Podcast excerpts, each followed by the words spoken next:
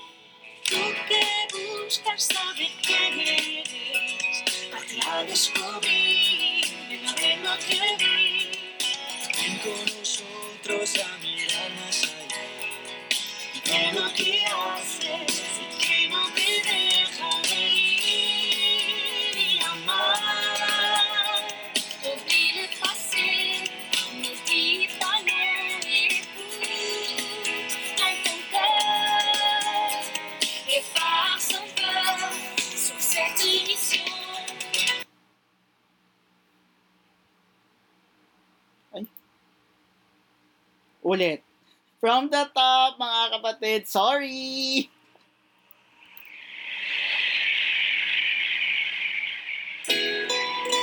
Ayan, nandito na ang ating uh, isang kamaman, kamanlalakbay.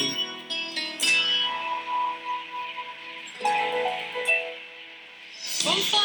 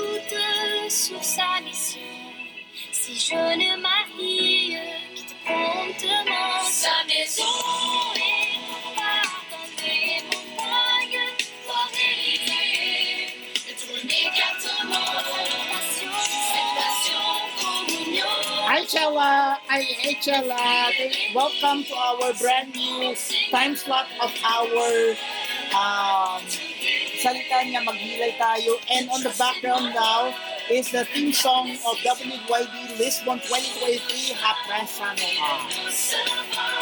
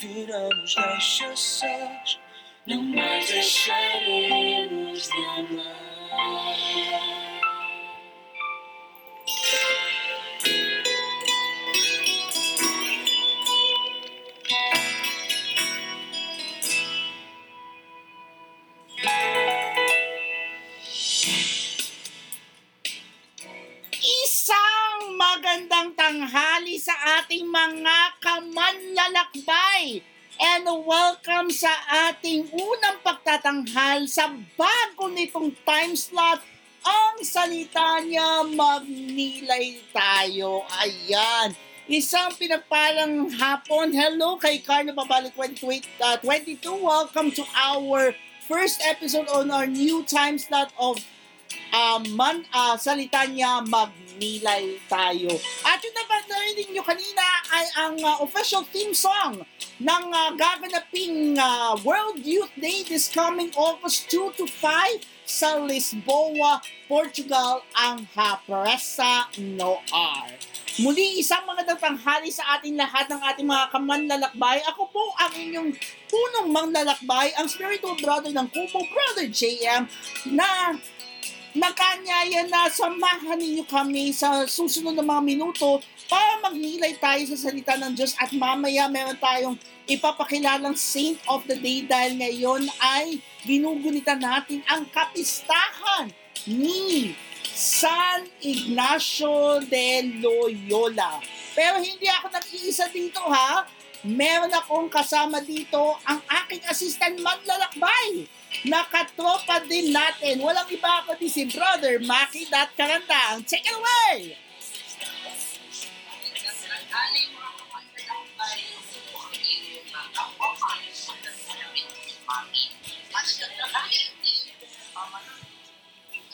ang official na po ang inyong kasayo sa panghalian. Actually, nagkatanghalian, at wala na dito, eh, samahan natin ang salita ng Diyos para mas masaya at mas makunan ang ating hapon. Yes, exactly. At yung nap- napapakinggan ninyo ay ang backing track ng ah, ng ah, World Youth Day na Hapresa Noar na pwede ninyong i-download sa lisboa2023.org.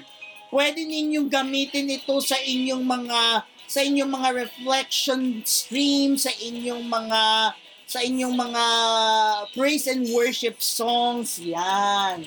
Kasi napakaganda at napakahalaga kasi mamaya magbibigay tayo ng update ukol nga dito sa gaganaping World Youth Day at sa, at sa darating na August 5 dahil magko-converge ang TBC at ang SNMT sa buong coverage ng Local World Youth Day na gaganapin sa Diocese of Novaliches this coming Saturday yan magmula alas 9 ng umaga hanggang alas 11 ng gabi.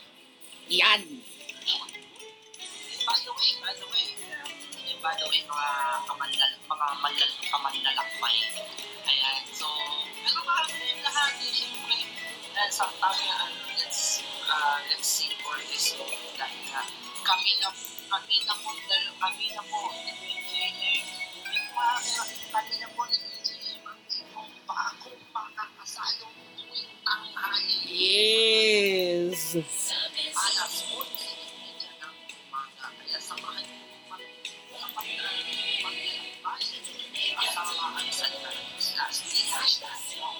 Alas 11 ng umaga. Kaya samahan niyo po kami sa paglalakbay kasama ang salita ng Diyos last day. Hashtag Bili- Walk with this word. Ayan, hashtag walk with this word. At meron tayong ano ha, meron tayong mantra sa programang ito. Sa kabila ng inyong mga delubyo, kasama natin ang ating Panginoon sa ating paglalakbay. yan. Ang aming masarap sa tanghal. So, sabi nga namin, sabi, sabi ko nga kanina, sana di ba niyo regalos na po tayo.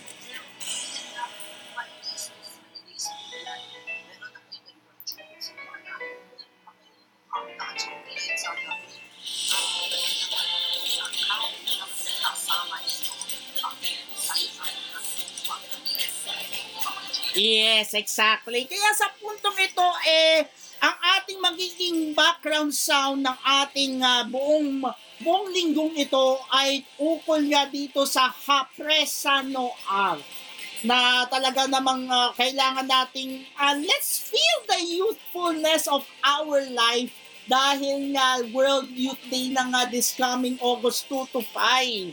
So, oh, minsan lang maging kabataan! Minsan lang maging bata. Eh, let's say of course, Yes, of course. This is powered by Radyo Barako, Ba- uh, Barako TV, the Divine Chumables Online Live Streaming Ministry Foundation, Deepening Faith in God Productions, K2 Catholico Incumu, the Prime Movers Official Unboxing Catholicism, The Abundance Network, Family Rosary Crusade, St. Paul's Media, Chessway Communications Foundation Incorporated, Shepherd's Voice Radio and TV Ministry, makers of uh, makers of Inside the Fishbowl and Preacher in Blue Jeans, and of course, Kerigma and the Feast, and of course, EWTN Global na maghahati ng live feed ng uh, the World Youth Day this coming August 2 to 5. Salt and Light Communi- Catholic Media Foundation at Aletea Media Communications Philippines Incorporated. Kaya sa puntong ito, eh, bago tayo dumako sa ating paglalakbay kasama ng ating ah, Panginoong Heso Kristo, eh magsimpleng dasal naman tayo para tayo ay gabayan sa buong programang ito. Pero bago lahat, uh, eh, uh, ito, yung eh, yung santa niya, sa bago, sa may eh, isa lang ang tanong namin sa inyo, yung mga kamanlalakbay. Hashtag, asan na ang mga Biblia? Yes, hashtag asa na mga Biblia ninyo. Lak lakbayin nyo na, dalhin nyo na dito para maglakbay na tayo ng ating salita. Pero bago yan, of course, kalmahan na muna natin ang ating mga, sabi nga ni Pabi, kalmahan muna natin ang ating mga mali. At mag magdasal muna tayo para sa ating pagninilay sa salita ng Diyos. Yes. Oops, sorry. Mali, mali ang ating background music. There you go.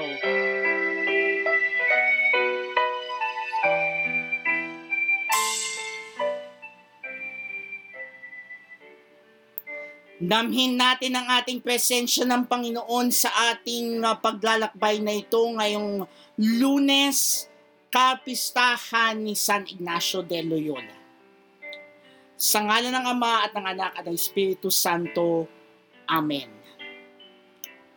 Panginoon, pinupuri, pinasasalamatan nam, ka namin dahil sa inyong angking kapurihan.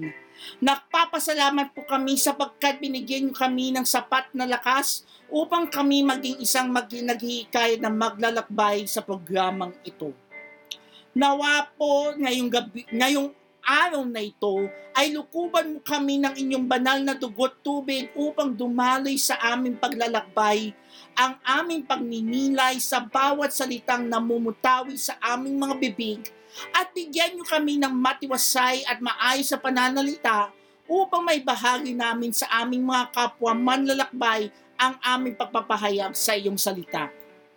Aming Inang Maria, Reyna ng Kapayapaan, naway lukuban mo kami ng inyong mantel na proteksyon para kami ay hindi mapahamak saan man namin dalhin ang aming nilalayang na paglalakbay namin sa buong programang ito. San Jose, esposo ni Maria, bagamat kayo'y tahimik at hindi nakakapagsalita ni isa man, alam po namin bilang kayo ang unang haligi ng tahanan, bigyang pundasyon po ninyo na kami makapagnilay na maayos para maging solido ang aming samahan sa aming pagninilay para sa araw na ito. Espiritu Santo, gabayan niyo kami sa buong programa na ito na naway hindi kami makasakit ng kapwa namin sa anumang sasabihin namin. Lahat ng ito ay para sa inyo, aming Ama, sa mamagitan ng iyong anak na si Jesus, sa matibay na pundasyong gabay ni San Jose at lalo na sa tulong at gabay na maluwalhati ng ating inang si Maria, magpasawalang hanggan. Amen. Aba, Ginoong Maria, napupuno ka ng grasya, ang Panginoong Diyos ay sumasa iyo, bukod kang pinagpala sa babaeng lahat at pinagpala naman ang iyong anak na si Jesus. Santa Maria, Ina ng Diyos, ipanalangin mo kaming makasalanan, ngayon at kung kami mamamatay. Amen. San Ignacio de Loyola, ipanalangin mo kami. Mahal na Birhen ng Fatima, ipanalangin mo kami. Sa ngalan ng Ama at ng Anak at ng Espiritu Santo. Amen.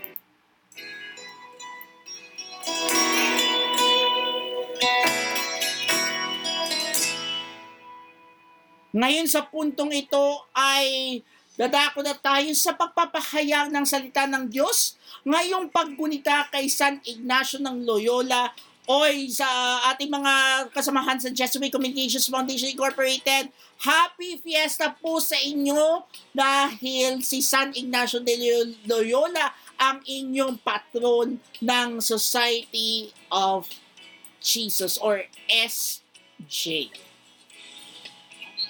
Yun, siya po ang nagpapag ng samahan na yan. Nagtatag siya po yung nagtatag. Makikilala niyo sa ating hashtag SOTD. SOTD mamaya sa ating Saint of the Day. Baka makilala nyo ng gusto si San Ignacio de Loyola. Kaya sa puntong ito, ay uh, dadako muna tayo sa pagbabasa ng salita ng Diyos sa ating sa ating, may meron akong hashtag dito eh. Nakalimutan ko nga lang kung paano ang ating hashtag para sa ating uh, sa ating uh, salita niya magnilay tayo sa ating salita ng Diyos. Pakinggan natin. Tayo ngayon ay magninilay sa salita ng Diyos ngayong araw na ito ng pagkunita kay San Ignacio de Loyola.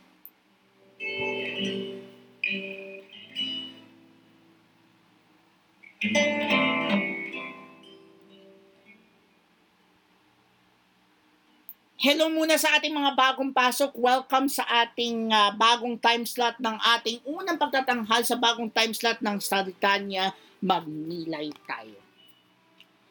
Ngayon ay ang pagkunita kay San Ignacio de Loyola.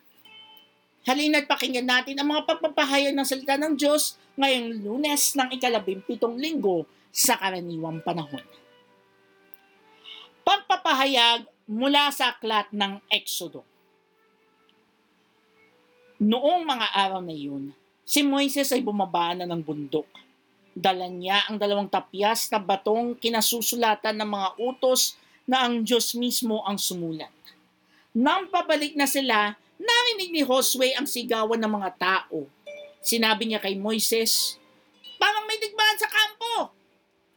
Ang naririnig ko'y hindi sigaw ng tagumpay o ng pagkatalo, kundi awitan, sagot ni Moises. Nang sila'y malapit na sa kampo, nakita ni Moises ang guya at ang mga taong nagsasayawan. Dahil dito, nagalit siya. Ibinalibag niya sa paanan ng bundok ang matapyas sa bato na natitoy na durog. Kinuha niya ang guya at sinunog. Pagkatapos, dinurog niya ito ng pino, sakay pinuho sa tubig at pinainom sa mga Israelita. Hinarap niya si Aaron. Ano bang nangyari sa iyo at pumayag kang gawin ang kasamaang ito? Sumagot si Aaron. Huwag ka nang magalit sa akin, kapatid ko. Alam mo naman kung gaano katigas ang kanilang ulo. Hindi ko sila mapigil sa paggawa ng kasamaang ito. Sinabi nila sa akin na igawa ko sila ng Diyos na manguna sa kanila sapagkat hindi nila alam kung ano ang nangyayari sa iyo. Kaya tinanong ko sila kung sino ang may ginto. Ibinigay nila sa akin ang mga alahas, tinunaw ko sa apoy, at lumabas ang guyang iyon. Kinabukasan sinabi ni Moises sa mga tao, Napakalaki ng ginawa ninyong kasalanan. Aahon ako ngayon sa bundok at makikipagkita sa Panginoon baka sakaling maingi ko kayo ng tawad. Umahon nga sa bundok si Moises at dumating, dumaing sa Panginoon. Sinabi niya, napakalaking kasalanan ng nagawa ng mga tao. Gumawa sila ng Diyos-Diyos ang ginto. Pinakikiusap ko pong patawain po na ninyo sila. Kung hindi nyo sila mapapatawad, burahin na ninyo sa inyong aklat ang aking pangalan. Sumagot ang Panginoon, Kung sino ang nakasala sa akin, ay siya kong buburahin sa aking aklat. Ngayon, pangunahan mo sila sa lugar na sinabi ko sa iyo at papatnubayan kayo ng aking anghel. Ngunit darating ang araw na parusahan ko ang mga Israelita dahil sa kanilang mga kasalanan. Ang salita ng Diyos, salamat sa Diyos. Ang ating salmong tugunan ngayong araw na ito, pasalamat tayo sa Diyos, kabutihan niya ay lubos. Pasalamat tayo sa Diyos, kabutihan.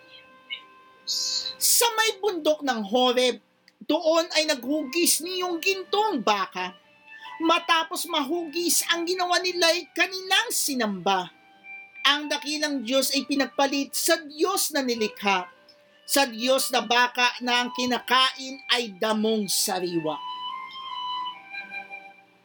Sa, pasalamat tayo sa Diyos, kabutihan niya. Kanilang, kanilang nilimot ang Panginoong Diyos, ang tagapagligtas, na yaong ginawa doon sa Ehipto'y kagilag-gilalas.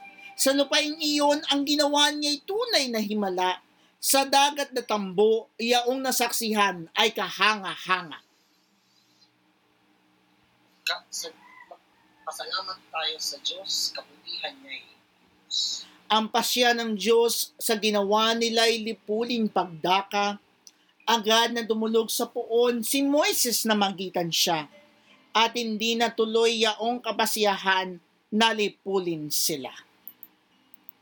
Pasalamat tayo sa Diyos, kabutihan niya ay Diyos. Ngayon ay magbigay galang na po tayo sa mabuting balita ng Panginoon.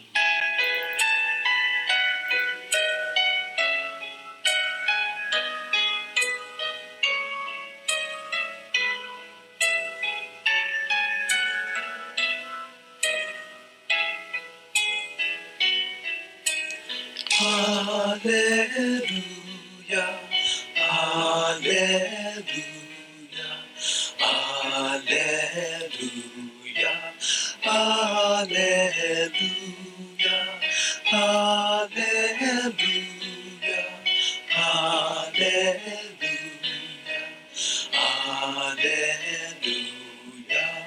Hallelujah.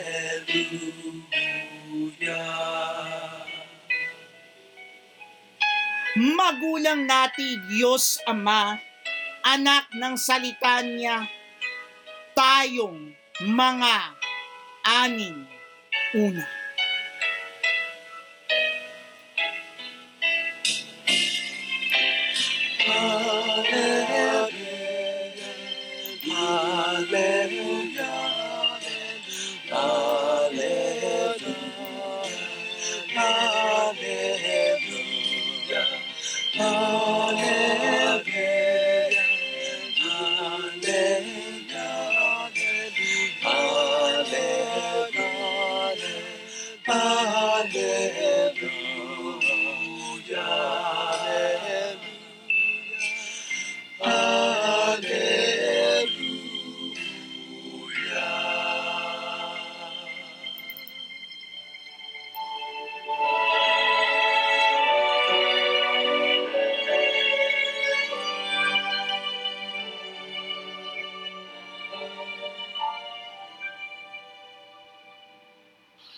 Ngayon ay nadadako na tayo sa pagba, pagpapahayag ng mabuting balita ngayong araw na ito ng kapistahan ni San Ignacio de Loyola. Sumainyo ang Panginoon. At sumayin niyo rin Ang pagpapahayag ng mabuting balita ng Panginoon ayon kay San Mateo.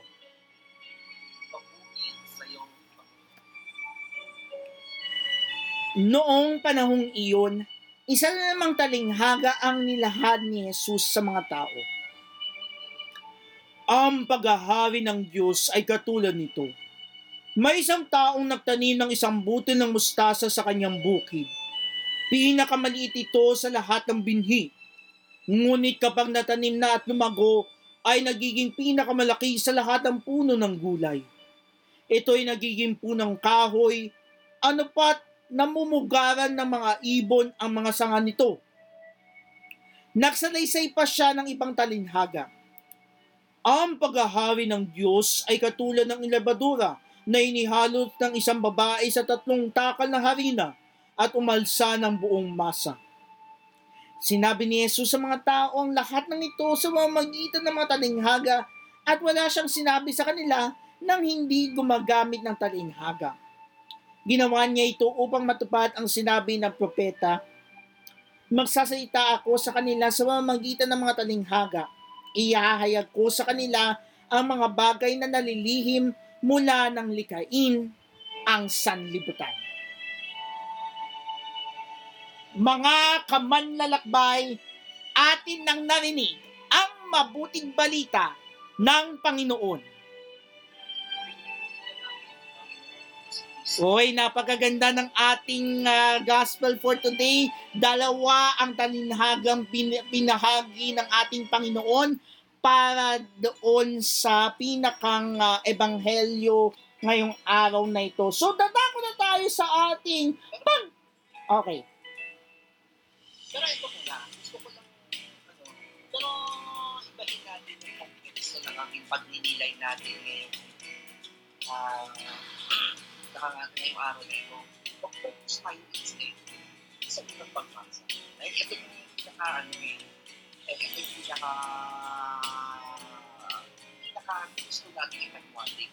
Dahil tandaan nyo, minsan, yun yung isang tatlo sa Exodus na kung saan, dahil hindi na makakaon eh ganito ang mga tao na hindi na makakapag sa Moses, Oo. kaya mga mga tao gumawa na ng mga susunod So, parang tayo po eh.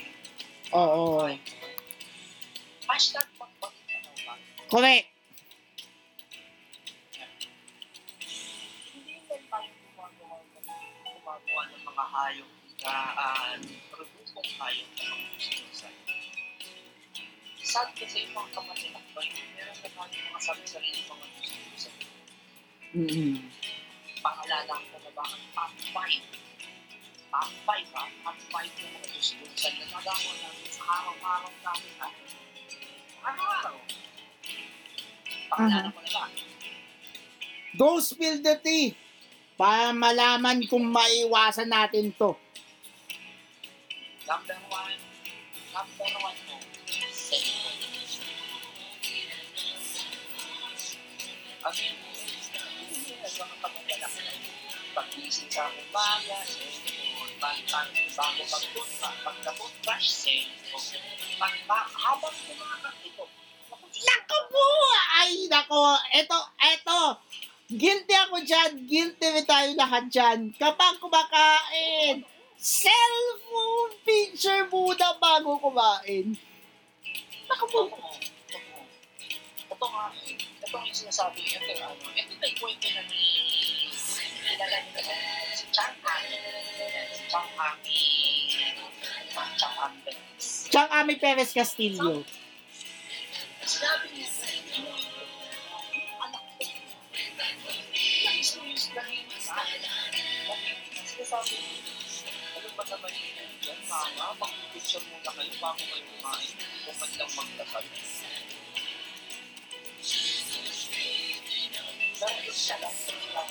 Yun ng mga bakit kaya sa panahon natin ngayon? Di ba Kuya Jaya? Aminin niya yung mga panahon. Correct. Totoo. Isipin mo pag-isip mo pa na sa umaga, kita ka na kaya mo sa drugs mo. Sa'yo mo kagawin. Sa'yo mo kagawin. Pero, pero there's something good in the cellphone. Kung nagda-download kayo ng Biblia, tapos kukunin ninyo yung ano, yung cellphone ninyo, tapos bubuksan ninyo yung Biblia sa umaga, napakaganda nun. So, ito na, pa. Ako sa, again, balikan ko yung naging pagpipilay natin kahapon sa The Divine Choice. Sinabi natin na, sinabi ko kasi doon, ako naniniwala sa kasabihan na mali is the root of all. Mali po. Tugas ng kasalanan ang tema. Ang paggamit, yun ang paggamit. Oo. Ano ba ang nagagawa ng pera? Ano ba ang nagagawa ng cellphone ng provide ng ano? At inspiration. Kaya, kung bakit ka na nakadjust ng ibang bumitaw sa pag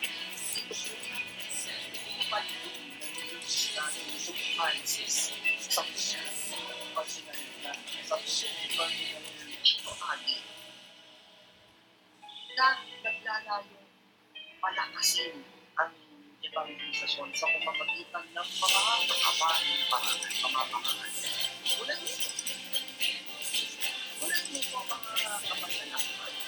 Ang nais bakit nasan na po isang mahibay sa sarili, pag-isang makaan ng pagsasalita mo sa. Live na siya, ibang Oh, live na siya at hindi lang live. Live pa sa ibang social media platforms. Tama. Digital na kita. Pero siyempre, ang nagbakatong ay ang salita na ating ipinahahal. Yes. So, that's just it. Pangalawa, pera. Mhm. Alam niyo naman na yung pera, teka, bago mo, bago mo ispente, bakit ba, bakit nga ba, bakit nga ba ginagawang santo yang, ano na yan, yung santo-santusan, yung, ah, yung pera na yan. Alam niyo ba na yung pera na yan ay pwede natin gamitin sa kahit anumang bagay?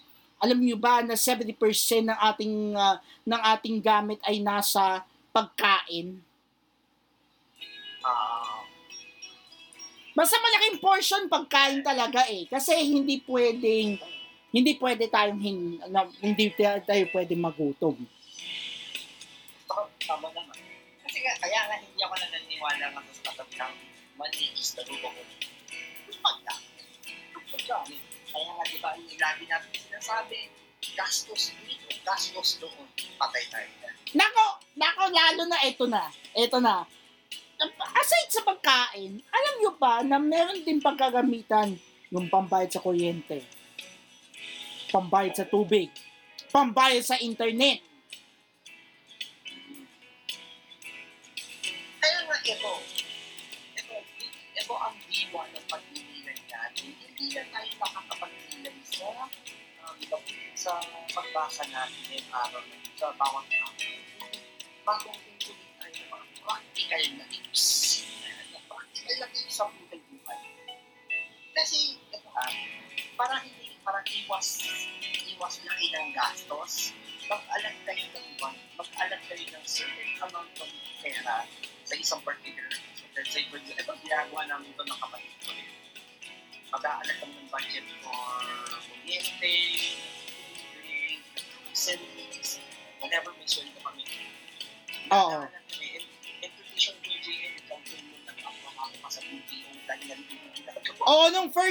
yung three months ko, pero alam nyo ba na talagang yung isa sa mga naging ano naging naging cause kung bakit naging santusa-tusa sa akin ng pera dahil doon sa pagbibigay ko sa 5,000 ng 5,000 sa isang babae. Hindi, ano yan eh, lang, ano, um, dala ng pangangailangan. Pero anyways, ano na yun. So yun, eh, paggamit ng pera, yun ang Pangatlo, relasyon. Ay, nako! Nako, nako, nako, nabanggit mo yan tuloy, Brother Maki. Alam nyo ba na na meron akong nabasa kanina, na ma- may nabasa ko kanina doon sa ano, doon sa isang post ng isang kaibigan ko. I would like I would like to share this dahil uh, dahil nag-react ako doon ng haha. Na ang sabi ko, motivation dapat eh, hindi pananakit. Ayon kay VP Zara Duterte, doon sa kanyang important points from women commencement speakers, bakit kamo? Nagkaroon kasi ng commencement uh, commencement exercises nung mga nakaraan, no, na, na ang sabi ang, ang isang sin- sinabi ni Sara Duterte ay okay lang naman mag-boyfriend at girlfriend kayo. Para masaktan na kayo, matuto na kayo, maging matatag na kayo ng mga individual. Ah. Ah, bakit ka mo mo relasyon? Kasi ha, na-observe ko to, lalo sa, lalo sa kapila ko, na karamihan kadalasan, tingnan pa ano, ito masakit na pa, ano, masakit na katotohanan to, ha, hashtag masakit na katotohanan to. Correct. Yan, may bagong Facebook na naman tayo. Ayan. Kadalasan, ang mga boyfriend o girlfriend natin ay ang kadalasan ng papalit sa Panginoon. Totoo. Truth. Naalala niyo, mga kapatid mo, may naalala niyo kung akong mga. Susunod ko para lang sa. Hindi, mali, mali yun. Susungkitin mga bituin para lang makahiling nasanay maging akin. Puso mo't damdamin. Kung pwede lang, kung akin lang, kung akin ang mundo, ang lahat ng ito'y gagawin ko para sa'yo. Exactly. Hindi yun. Kung susunod para sa iyo. Ano pa mga pagkakapit ko ang dami kumpa para sa iyo. Gusto ko, Naka! Eh! kaya mo na uh,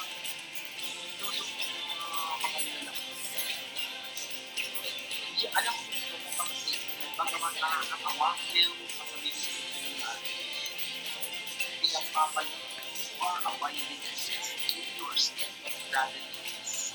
Kaya nga, napakahalaga sa isang relasyon na maging sentro ng inyong relasyon ang Panginoon. Mm-mm.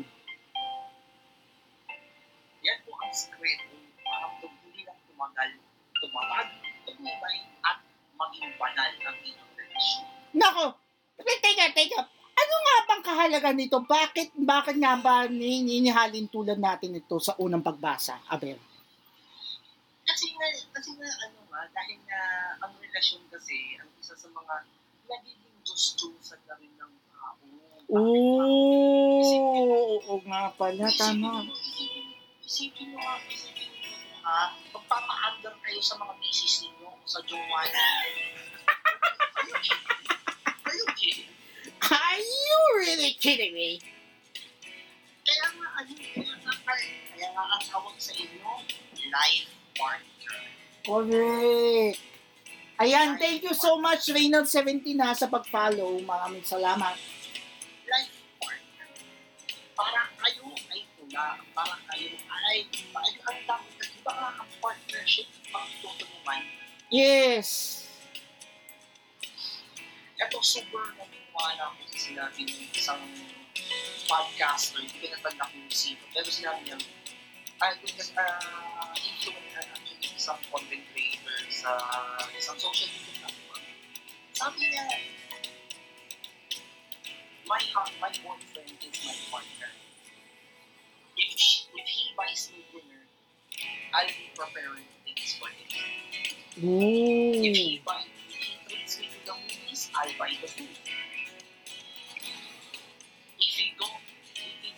work, I clean the house. Kung bakang tulungan eh, 50-50. Tama. 50-50 or 60-40. Diba? 60-40. Basta huwag lang sabihin hindi mo 80-20 or 90. Huwag ganun. Huwag ganun. Kasi number one, magiging tamad ang inyong magiging partner. Yun yun eh. Tama.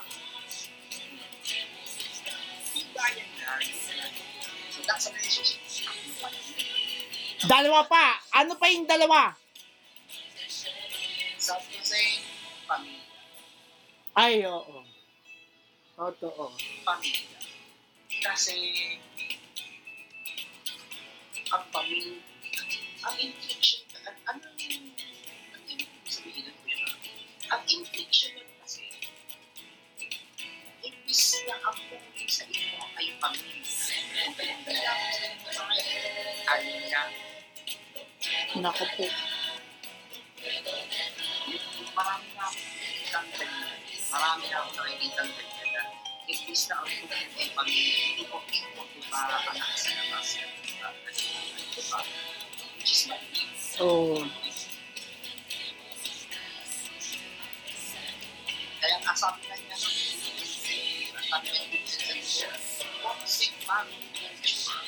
Correct. Toxic family culture nga talaga. Nakaka, hindi naman kadalasan mga kapusikan na Eh. Uy, teka, teka. Speaking of toxic family culture, alam nyo ba, na Diyos, Diyos na rin ang pamilya dahil sa mana. Exactly. Exactly. Pero, pero, Kuya Jim, there is no such thing as a perfect family. Correct. Walang perfectong pamilya sa mundong ibabaw na ito. Yes, wala rin perfectong magulang, wala rin perfectong magulang. Walang perfectong anak, walang perfectong panganay, walang perfectong bunso. Tama. Pero, sa pagkukuplot natin bilang sa pamilya, dito nga ang sinabi uh, ni nakakatawa sa dito, pero sinabi ni Sensei sa uh, Family Use ng Gusto sa episode sa Ay, hello kay John Ryan Beldia. Gandang tanghali sa iyo. Ryan, gandang tanghali. Welcome and uh, th- thanks for dropping by sa ating uh, programa na ano na Sagtanya Magnilay tayo. This is the first episode on our uh, on our slot. Sinabi ni Sensei, it's a shame one cannot choose his own path. Ooh.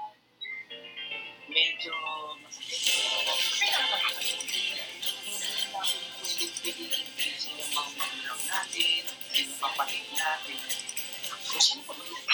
Oo, totoo yun. Kasi, kasi, ang Diyos ang pumipili sa pamilya mo. No?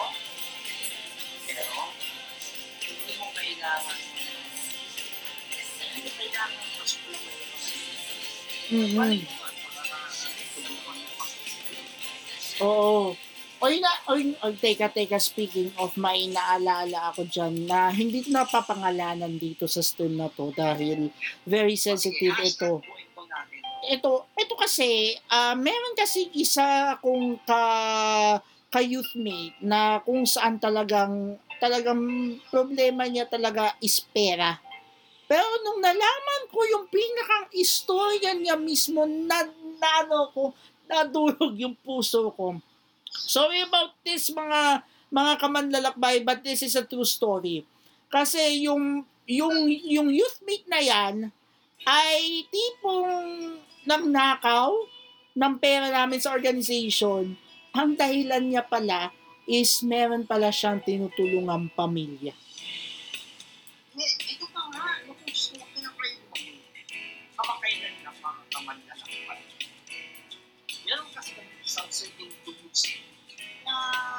certain kaman na lang na medyo namin, ano, until such time na na-realize ko personally na, teka lang, bakit? Ano yun? Oh, oh, yun. Nasaktan niya ako. dahil muli siya sa community ko. Pero, bakit ko ito tinasaktan? Bakit ako napakababa sa niya? So, dami na naisip ko. Sabi ko sa mga kasama, alam niyo ko yung Jay, sinabi ko sa kanila na, guys, tama na. Let's put a stop. Kasi number one, may pinagdadaanan ng kapalay. Bakbalay natin, hindi niya masyado ang tao pagka may pinagdadaanan. Baka may kadahilanan. Ito yung sinabi ko sa nila yun. Ako nagsabi nun eh. Baka may kadahilanan na meron siyang pinagdadaanan or what's even worse, baka dumidiskarte siya dahil may, pina- may tinutulungan siyang pamilya. Oo. And nag-post pa nga ako dito sa GC namin. Sa GC namin noon. Sabi ko sa kanila, sabi ko sa kanila guys, alalahanin pa nga ako yun. Kaya hanapin ko yun. At habang hinahanap, eh, may, may binanggit si Brother Maki eh.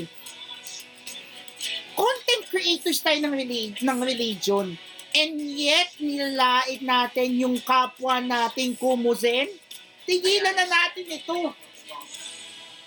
Ito ang sabi ko nga, ito sabi ko kay, ito sabi ko, let this be a lesson to everyone on how we should put into practice lahat ng mga sinishare natin across all contents.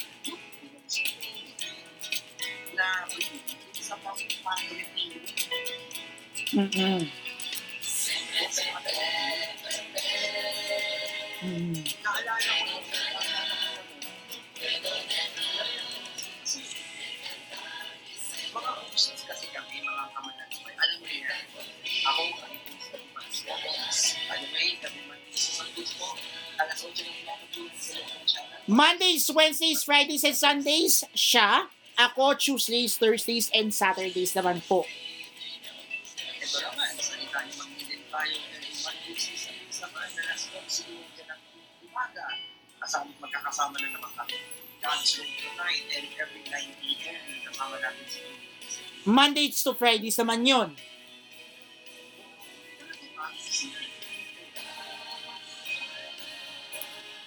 kami uh, I this in utter shame and frustration sa lingwahe ni Barney Bishop Ambo. Sabi niya, sila mo, sila mo, in utter shame and frustration, ko kami naging perfect na content creator. Oo. We are not perfect content creators. We're not. Hello muna kay Mark 03. Hello ka man lalakbay. We are not perfect content creators. Kasi, kasi siya, kasi seryoso ito eh. Alam niyo ba na talagang wala namang ano, wala namang perfecto sa pagiging content creator.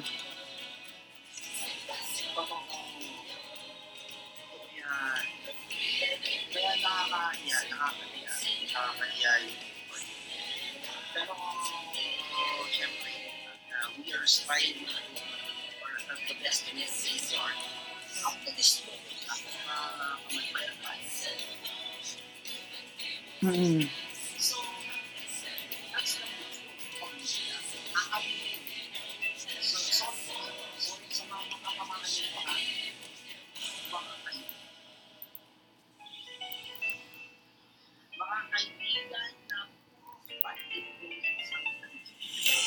Ay, teka, teka, teka. Speaking of nga dyan, yung, alam nyo ba na yung pinakang, ano, yung, ah, yung kay, yung talagang, ah, bu, yung, ano, yung, yung pagiging kaibigan, hindi dapat dinadaan sa mga libre-libre, mga ano, etc., mga, mga nanghihingi ng pera.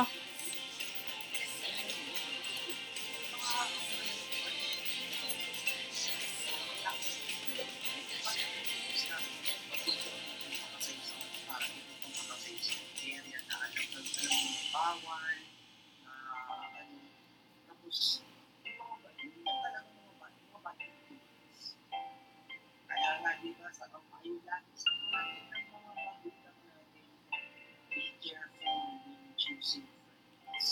Yun na nga, correct. Exactly.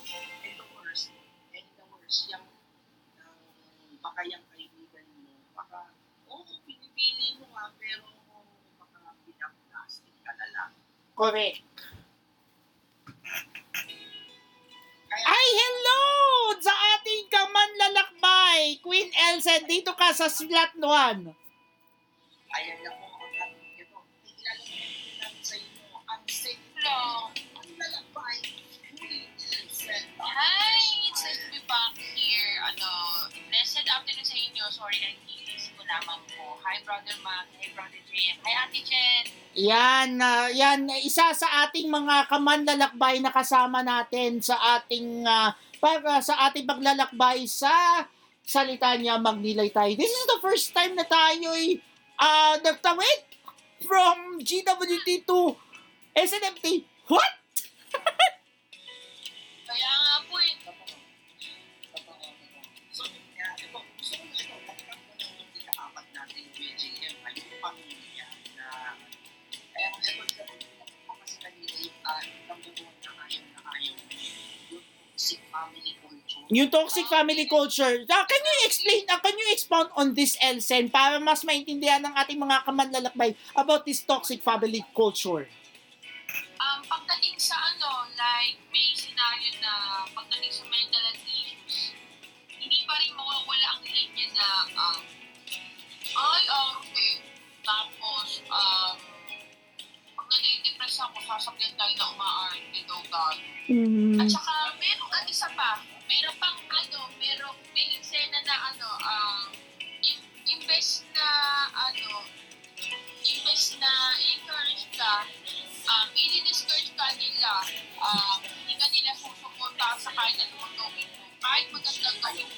Ay, oo, totoo yun. Dami yan. Mas, oh, hi, Hearts, this is a part of my brother out. Thank you, Harls.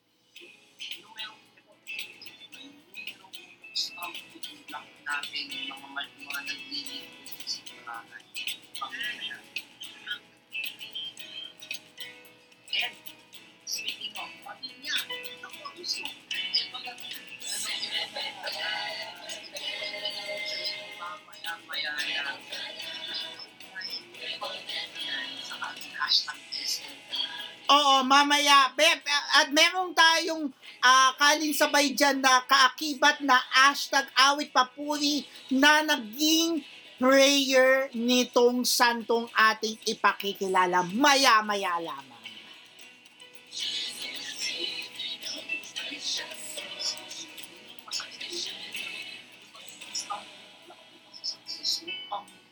Oo, correct. Toxic, toxic family culture. Hindi na, minsan hindi nawawala talaga yan. Pero merong ibang mga pamilya talaga na hindi talaga, hindi talaga nakakaroon ng toxic family culture. Yung parang tipong masaya sila na parang walang problema.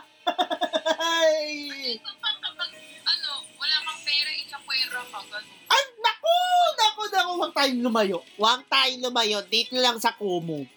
Meron dito na kahit wala kang ibagsak, ibablock ka for no reason.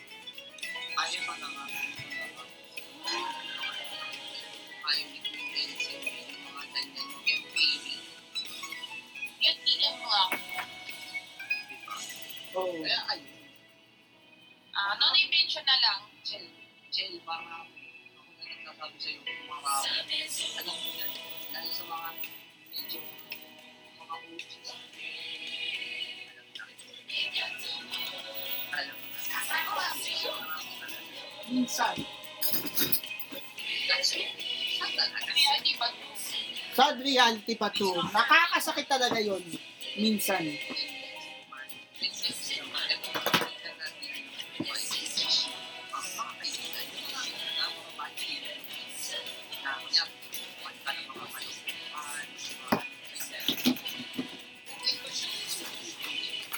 Mhm.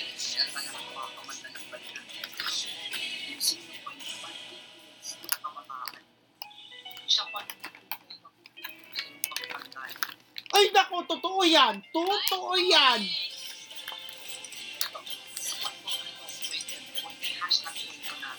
Go.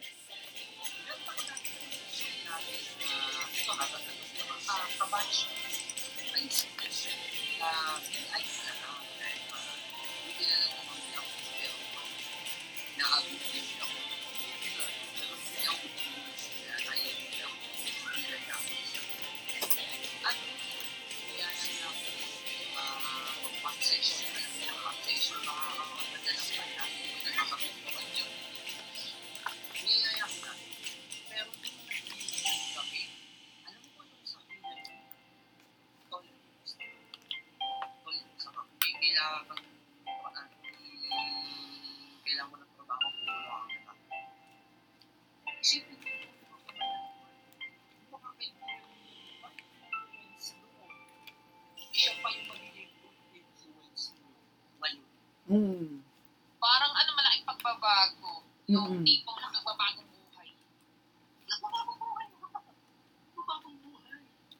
Oo. Huwag natin mamalitin yung mga na pinay natin na dahil, dahil, minsan, hindi sila pwedeng magbago. At ang masakit, yung mga mga yung malala. Yung influences, yung baliktad nila. Nako! Nako, nako, nako, nako.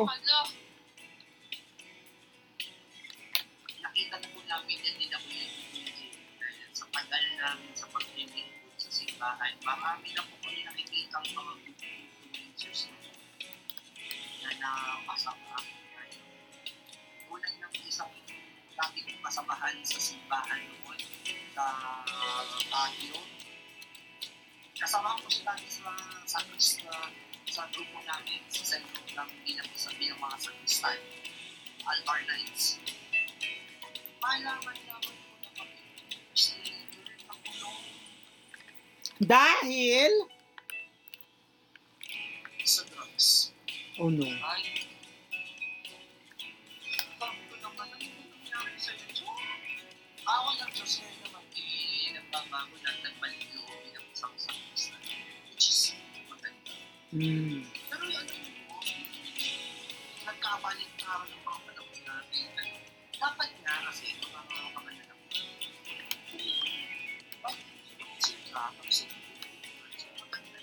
Ngayon.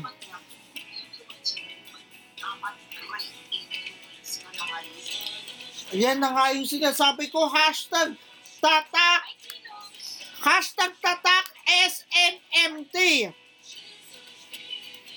Kapag isang pagkakamali mo lang, kahit anong magandang gawin mo, hashtag et- tatak SNMT na to ha, kahit isang magkakamali, kahit anumang gawin mo maganda, borado lahat yun sa isang pagkakamali mo lang.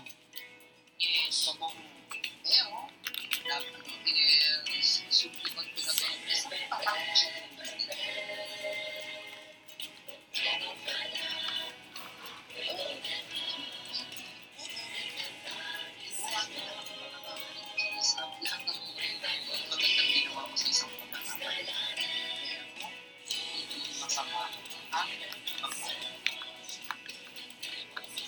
at kaibigan.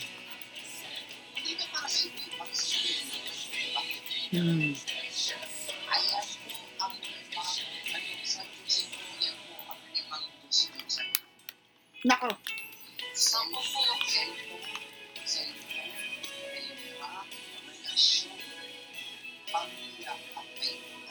Pero,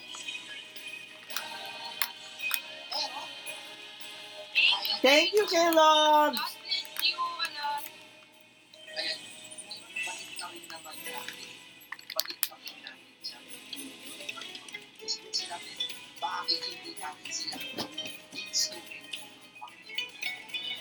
Correct.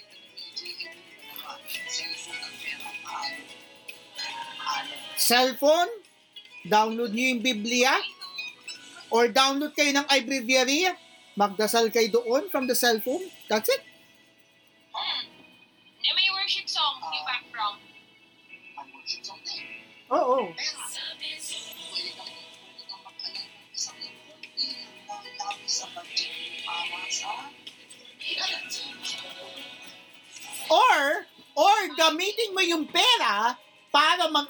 kaloob.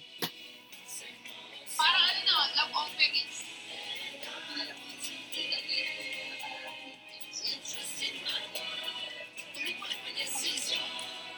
Correct.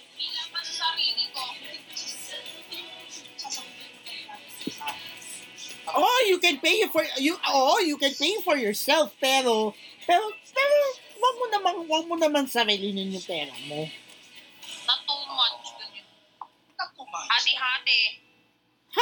Hatiin, hatiin. Pangatlo, relasyon. Relasyon. Kaya nga sila sa kaya kaya nga sinasabi, kaya nga sinasabi sa sa kasal, kailangan maging sentro ng inyong relasyon ang Panginoon para hindi kayo mapahamak. That's the famous line from ano, that's the famous line from Father Herc Sambahon.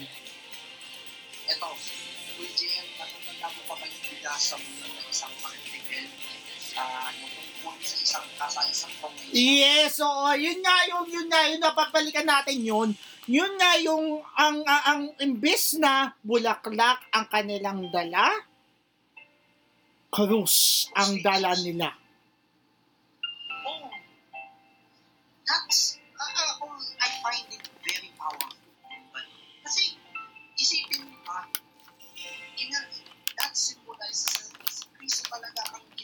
center of their relationship.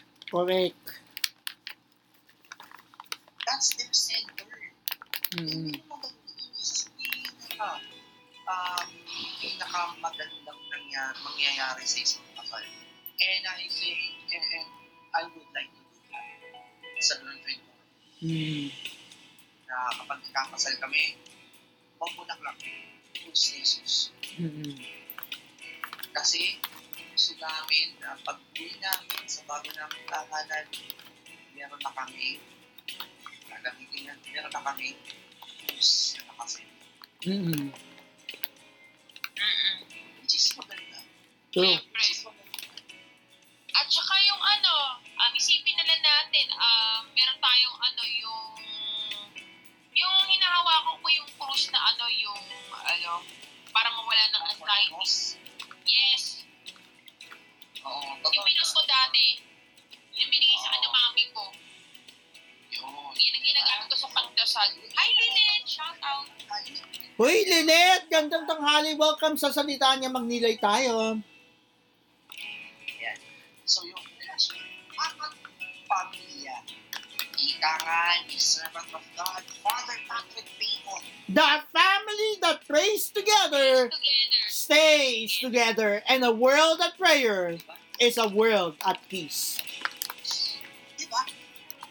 Ang pamilyang nagdarasal ng sama-sama, maganda, uh, mag, uh, nagsasama ng uh, maganda, lahat ng matibay sa mga Okay, magkakakamali. Oo. Totoo po yun. Mm. Kaya nga, di ba? Kaya nga, whenever you gather into one, it's every Sunday.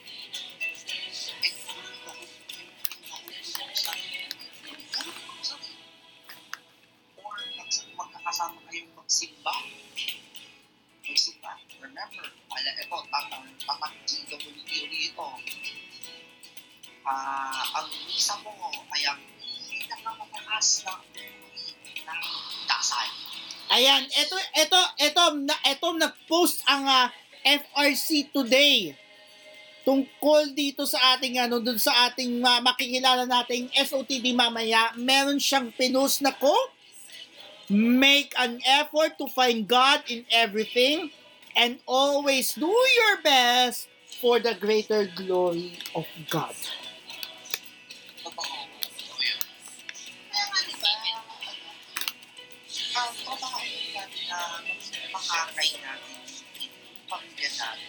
First and foremost, hindi mo kailangan kakain ang lahat ng tao. Ang kailangan mo muna kakain ay pamilya mo.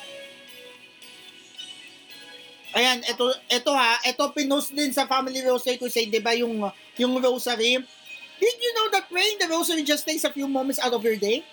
To some, 15 minutes is too precious to waste on prayer, but they can spend hours playing a video game they love, or spend the whole day just chilling with the love of their life.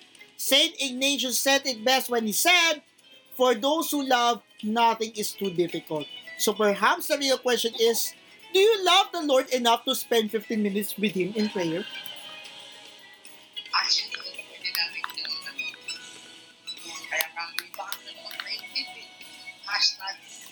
Lang umasa.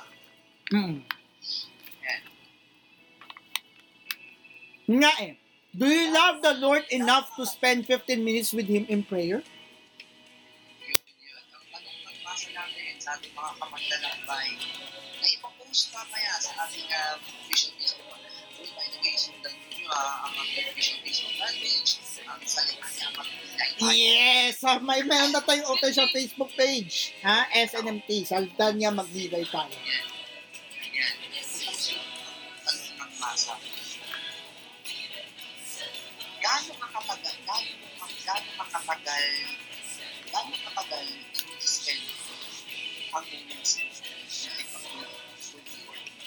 Sabi nga, sabi nga ng Panginoon, why don't you spend one hour with me? We have only tw- we have 24 hours in a day. Can't you spend one hour with me? Hindi naman one hour, kahit na mga 2 minutes o 1 minute. mm Paglitan lamang po. Pero kasi, kasi yung sinasabing one hour na yon ay yung banal na misa.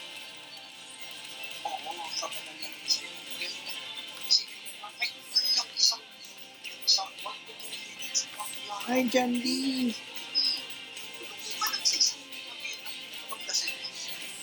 Oh. So that's family. And number five, friends. Hmm. Mm. Actually ang maganda dito, yung mga kadalasan mo pipili mo pang kaibigan, sila rin yung aakay sa iyo pabalik sa Panginoon. Correct. Keep your, ano, keep your, um, keep your number circle. Ayan. Pero meron, meron sinasabi eh, keep your friends close and your enemies closer. Pero, ikakali ng Panginoon, friend, um, Love your love your neighbor, but hate your enemy. But I say to you, love your enemies. love your enemies, your enemies, and pray for those who persecute you. Yes. Pray over mo na lang yung, uh, Hashtag point ko natin. At naalala nyo, naalala nyo ba yung final moments ni San Pedro Calungsod at ni San Diego sa uh, ni Diego San Vitores?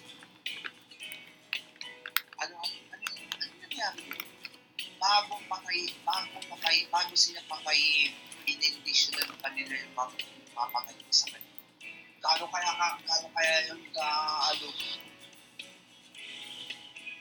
di ba? Mm-hmm.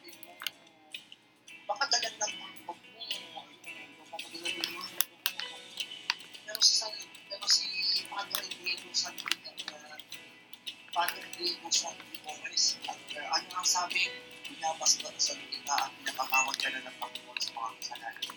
Bago siya patayin,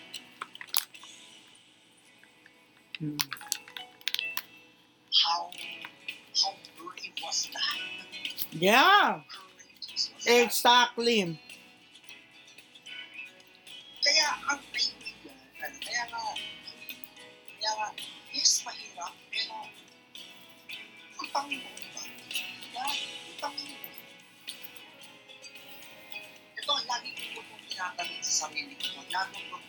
Tinatanong sa mga kasamahan ko rin sa simbahan. Kung ang Diyos hindi nagpatawad, malamang sa alamang tubos ang. Bakit? malamang sa alamang pagkakaakyat sa langit ni Jesus, eh, nagpaulan nga ng unang apoy sa mga sa kaharian ng Roma at pinatay niya na lahat ng pumatay sa kanya. Uy, teka, parang, parang may, parang may narinig ako noon. Parang may narinig ako noon na gospel nung nakaraan. Gospel yun, uh, that was my reflection. Pero may gospel na ka, nakahalin tulad niyan. May, may gospel na nakahalin tulad niyan eh. Kasi, ayun nga, hindi, pero ito, ang gist kasi nun, ang, ang gist kasi ng reflection ko na yun is pagpapatawad. Ang Diyos na nagawa niya ang mga yung mga pumatay sa kanya. Tayo pa kaya. Hmm.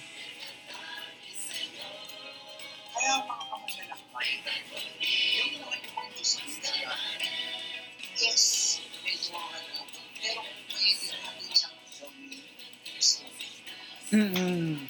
Yes. Mm-mm.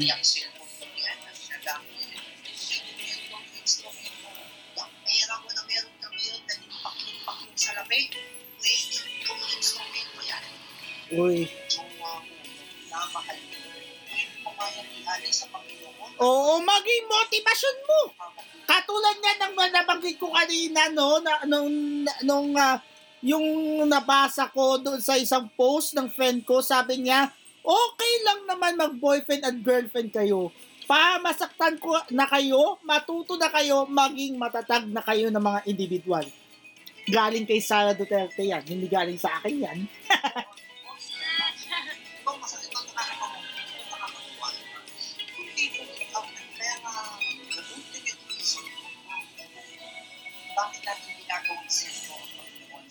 sa mga, sa mga relationships natin is para mas lalong tumibay, mas lalong tumatag, at mas maging banal ang relasyon. Yes, katulad ng ating santo na ating kikilanlin ngayong araw na ito. Are you sure? What's one six? Pa isa pa. Isa pa. Isa pa. Pang isa pa. Pamilya. Maaaring mo pamilya mo. Pero kayang, kaya mo siyang kakain. Sa mundo ng. Yes. Mo, mo, Oo. Correct. Mo. Oo, totoo yun. Kaya nga, yan po ay, kaya nga, di ba, imbis na magaling, imbis na ipagdasal ni Moses Panginoon. Ako sila, parupahan mo sila. Of it, ano, alam mo na yung, alam mo na yung sinabi, yung sinabi ni Moses doon sa unang natin. Panginoon, pakawarin mo sila. Sa pangalang alam mo na ginagawa.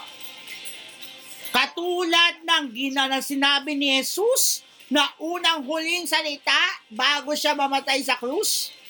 Panginoon, patawarin mo sila sabagkat hindi nila nalalaman ang kanilang ginagawa. tama. Kasi, again, yung nga, imbis na uh, prayer for vengeance ang dinasal ni, Moses, prayer for forgiveness ang. Panginoon, patawarin mo sila sa kanilang nagawang pagsamba sa mga Diyos-Diyosan. Kung hindi niyo po sila magawang patawarin, iwahin niyo na po sa aklat ninyo. Hello kay Ninong Vincent, gandang tanghali. Ay, Vincent, magandang tanghali. Ayan. Congrats to your new team, Bracon family. Kanyang. Yes, congrats, congrats. So, yun na nga, yun. Instead of ano.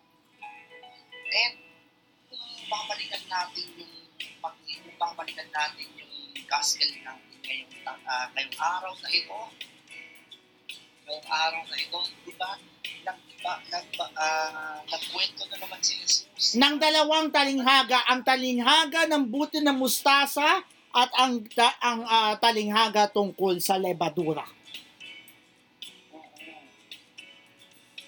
Na, ano ba ang online nito sa pananampalataya matatanda ni yung talinhaga kung yung parabola tungkol sa paghahasik. Oo. Familiar ba kayo doon? Ano ba ang point doon? Ang yung maghahasik na yun, yung magsasaka na yun, naghasik ng mga binhi sa iba't ibang lupa. Tandaan niyo yun? Oo. may iba, may iba, napunta sa tuyong, tuyong lupa, may iba napunta sa kalsada, may iba napunta sa tinikan, pero yung iba napunta rin sa magandang lupa. Na, na napunta sa ma, ma, mabuting lupain na nag, nagbunga pa ng isang daan, anim na po at tatlumpu pa. Yun na nga. So, ang pinaka, ang inahasik ito ha, yung nangyari yan, yung hinahasik kasi ng Panginoon, uh, tayo, Oo. tayo, Oo. na, marami? Sabi pa ng Diyos. Salita ng Diyos. Minsan, minsan tayo, nakikinig tayo pero hindi hindi tumitimo sa puso natin labas dito, la, pasok dito, labas dito. Kaya nga ngayon ito nga, alin sa mga ito ay tayo. Yung bang nasa tuyong lupain, na tuyong lupain, na hindi na namunga at namatay. Sa kalsada na, na ultimo mga ibon na hindi na kumakain nito. Sa tinignan, na kung saan nabuo ng puti, ngunit namatay din dahil sa tinig o Mm. sa mamumulipan. Maganda lipan. Oo. Yun, masa natin. Alin sa apat? Alin tayo? Alin kayo sa apat? And ito ito sabi dito oh. Sabi dito doon sa doon sa ebanghelyo noong nakaraang Hulyo 28, sabi dito, inilarawan ng binhing nakasig sa kabatuhan ang nakikinig ng salita at masayang tumatanggap nito kagad. Ngunit hindi ito tumitimo sa puso nila kaya't hindi sila nanatili. Pagdating naman ng kapagyatian o baguusig dahil sa salita, agad silang nanlalamig. Inilarawan naman na naghahasik sa dawagan ang nakikinig sa salita, ngunit naging abala sa mga bagay ukol sa mundong ito at naging maibigin sa mga kayamanan, ano pat ang salita ay nawalan na ng puwang sa kanilang puso, kaya't hindi makapamunga. At inilarawan na nagasik ng matatabang lupa ang mga nakikinig ng salita at nakakaunawa nito. Sila'y namumunga, may tig sa sandaan, may tig anim na po, at may tig katatumpu. Hindi na nga. Hindi na kayo masakit doon. Hindi na kayo masakit doon. Kaya nga, again, mga pumansalampan. Lalo na ngayon, papalapit na ang pinakamasayang araw ng mga kabataan ng simbahan. na World Youth Day.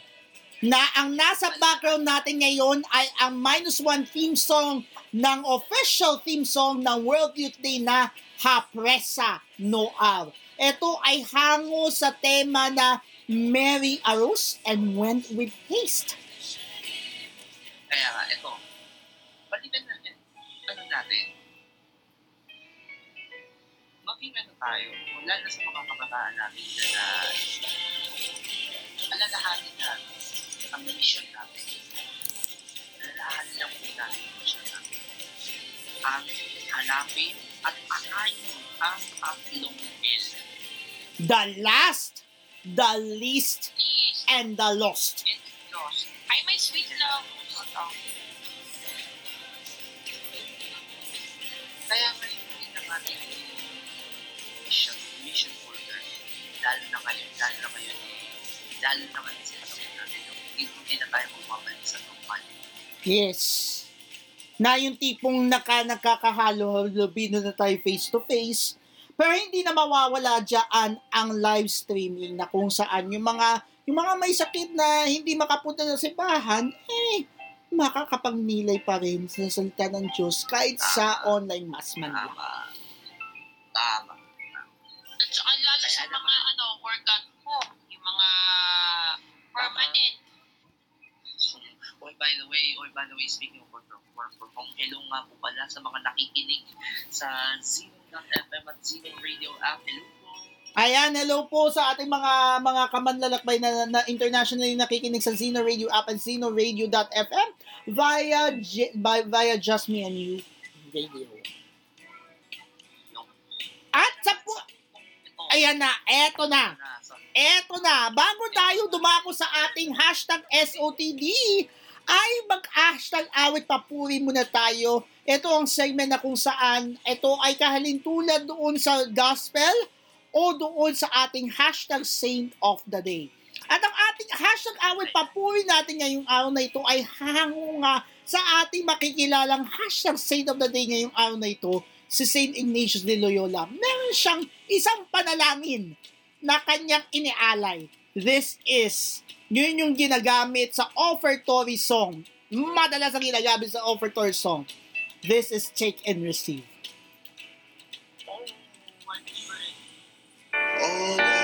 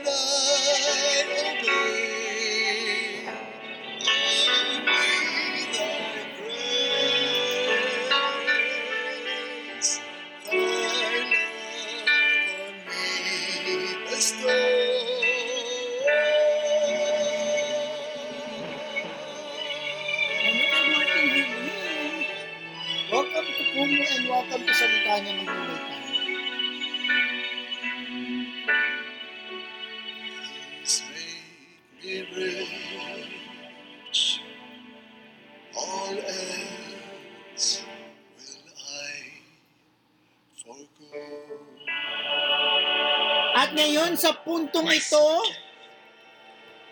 I loved you first. sa puntong ito ay dadako na tayo sa ating hashtag Saint of the Day ang pagkilala kay Saint Ignatius of Loyola.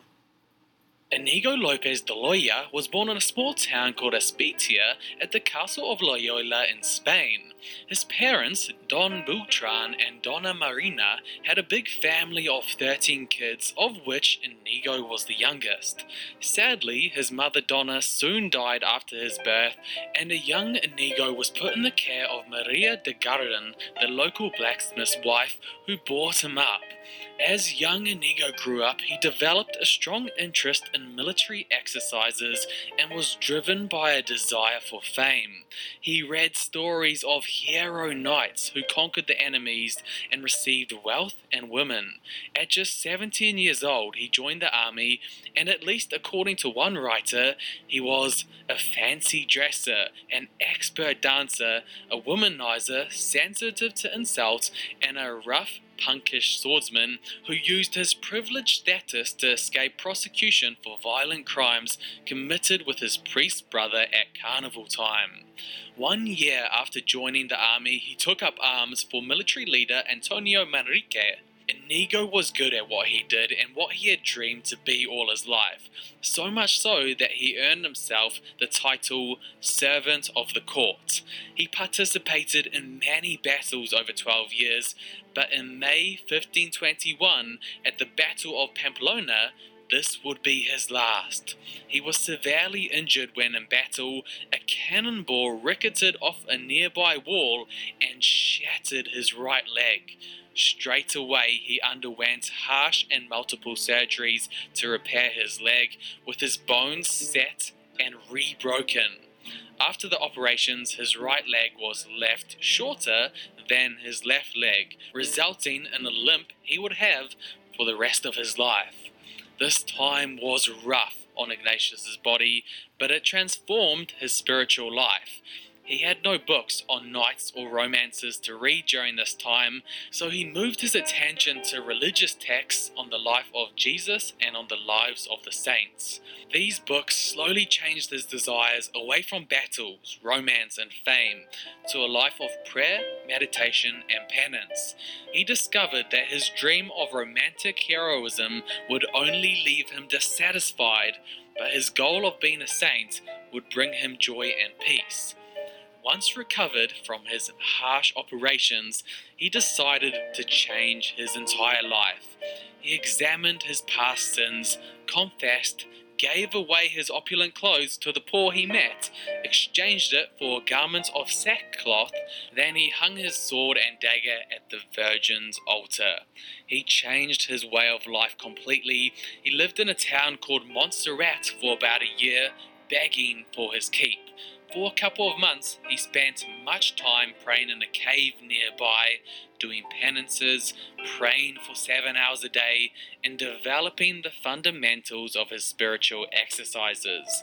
He then spent a number of years studying and growing his understanding in the faith. He went to the University of Paris, where he gained his magisterium at the age of 43, and it was here where Ignatius made two very important friendships. Francis Xavier and Peter Faber, two Portuguese students who would later become his close associates in helping him form the Jesuit order. In 1539, along with his two close friends, Ignatius formed the Society of Jesus, now known as the Jesuits, which was approved by Pope Paul III in 1540. Ignatius sent those in his order on missions across Europe to create schools, colleges, and seminaries.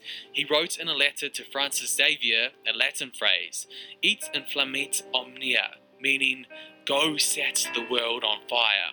And they did this with the growth of their order. The order stressed absolute self denial and obedience to the Pope and to the superiors in the church hierarchy.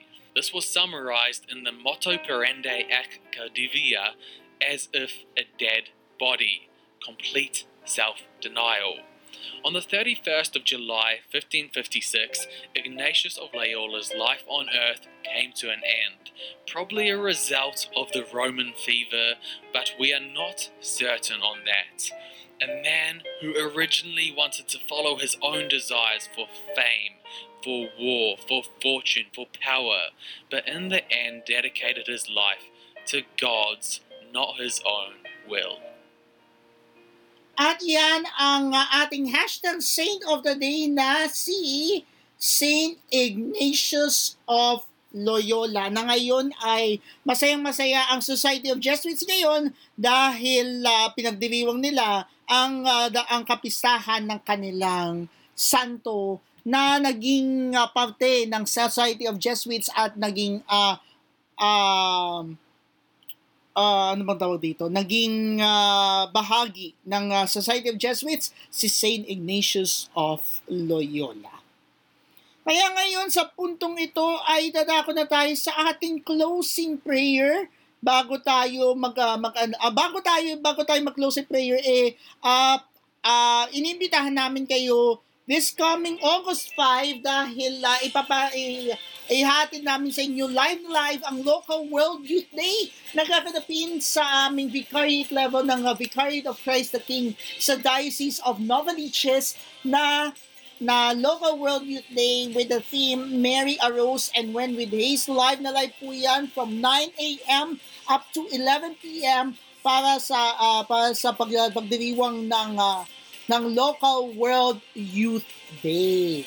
Ayan. So sa ating mga sa ating mga ka, kamanlalakbay na gustong makiisaan, makibahagi sa uh, sa ating uh, local World Youth Day, eh, join us on Saturday from 9 a.m. to 11 p.m.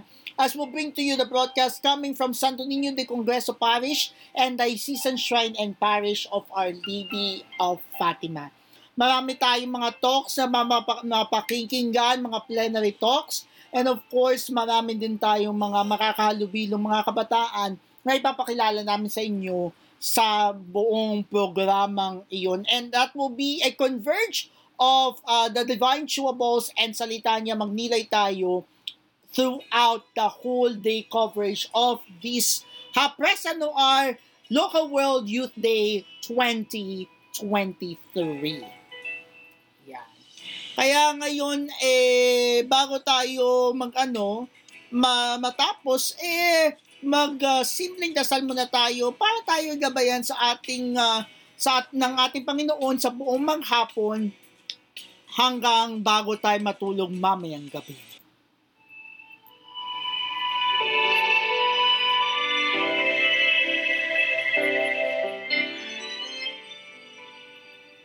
Namina natin ang ating presensya ng Panginoon sa ngalan ng Ama, ng Anak, ng Espiritu Santo. Amen. Panginoon Diyos sa pag-ibig, maraming maraming salamat po na gawin po namin sa unang pagkakataon ngayong tanghali. Ang salita niya magnilay tayo. Nawa po lahat ng mga nakinig, lahat ng mga dumaan, lahat ng mga umakyat at bumaba ay naway naging kamanlalakbay na rin sa aming pang-araw-araw na pamumuhay. Anawa po ito pong programa na ito ay magtagal po hanggang magpakailanman. Inang Maria, bigyan niyo kami ng lukuban, lukuban ng, kami ng inyong mantel na proteksyon upang kami ay gabayan ninyo sa buong maghapon na ito at para tayo para kami ay makapagnilay sa mga salita ng Diyos na aming nakinig, narinig ngayong araw na ito. Ito isama dalangin namin sa pangalan ng iyong anak na si Jesus sa tulong at gabay ng ni San Ignacio de Loyola magpasawalang hanggan. Amen. Sa ngalan ng Ama at ng Anak at ng Espiritu Santo. Amen. Balakpakan na uh, uh, damhin natin ang presensya ng Panginoon sa pamamagitan ng virtual claps natin ngayong araw na ito na tayo ay tumawid mula gabi hanggang tanghali. Maraming maraming salamat po sa inyo mga kamanlalakbay sa aming pag uh, uh, pagbibigay uh, pugay sa ating unang pagtatanghal ng salita niya magnilay tayo ngayong tanghali. Ayan, hello kay tambay na sina Ninong Vincent or si Ate Chel or sila, si Sim, si Soriano, tapos si Tazzy, at sila po naman nagbabagsak ng merch guys. Thank you so much po kay ang aking kabashment ko sa KCA na si Alogs at saka si si John Mike and yung niya. Ay, yes. all monitor account. Ayan. Ay, by the way, guys, um, this coming tomorrow, um, magbabalik God's Word rin na po tayo. Yes, coming oo. July 31, meron pong anniversary ng The Pride Mover. Oh, ngayon ngayong araw pala na ito ay uh, inimbita namin kayo sa aming anniversary, anniversary ng ah, The Prime Movers Official dahil marami tayong mga mga pakulo, no? Elsen, marami tayong mga pakulo. Yes. Mm.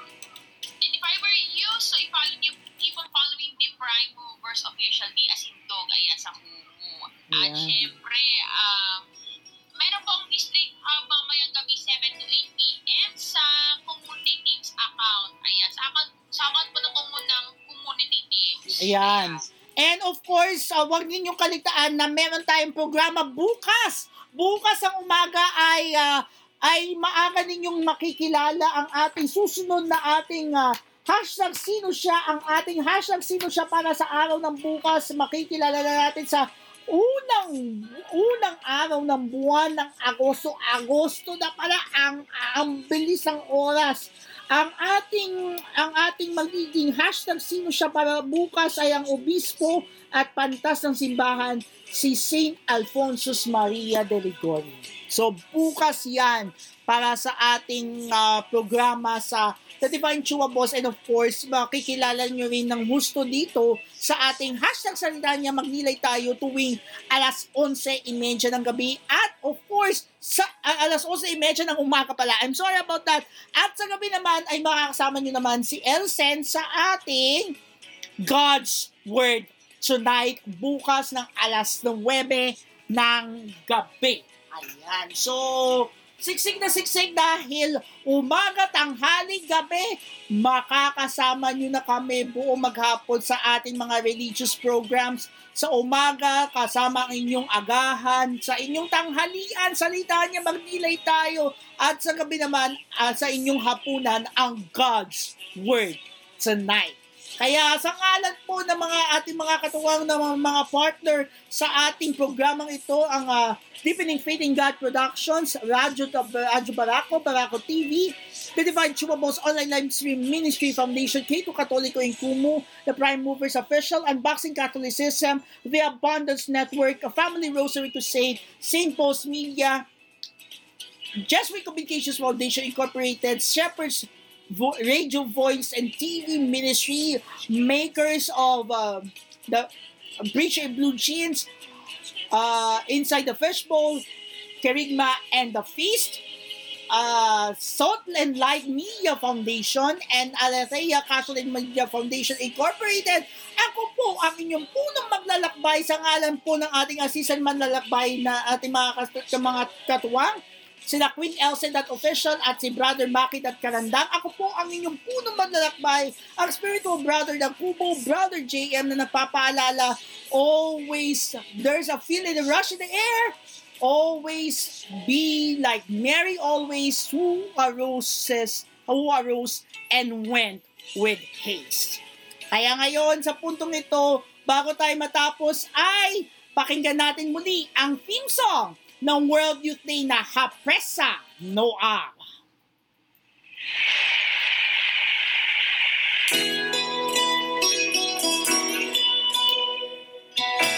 na pwede ninyo ma-download sa lisboa2023.org. Por todo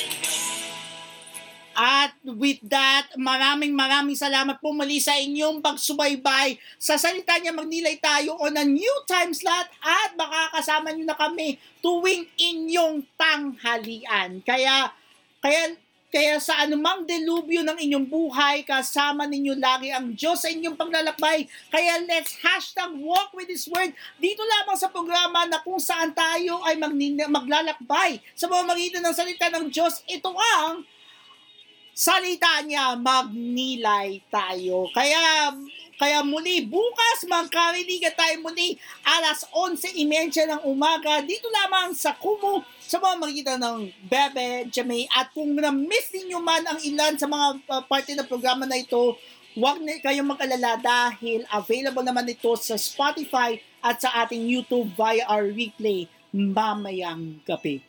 Kaya God bless everyone and see you again tomorrow for another episode ng Salita Niya, Manglilay Tayo. God bless everyone and we'll end the stream now in 3, 2, and 1. God bless everyone and take care always.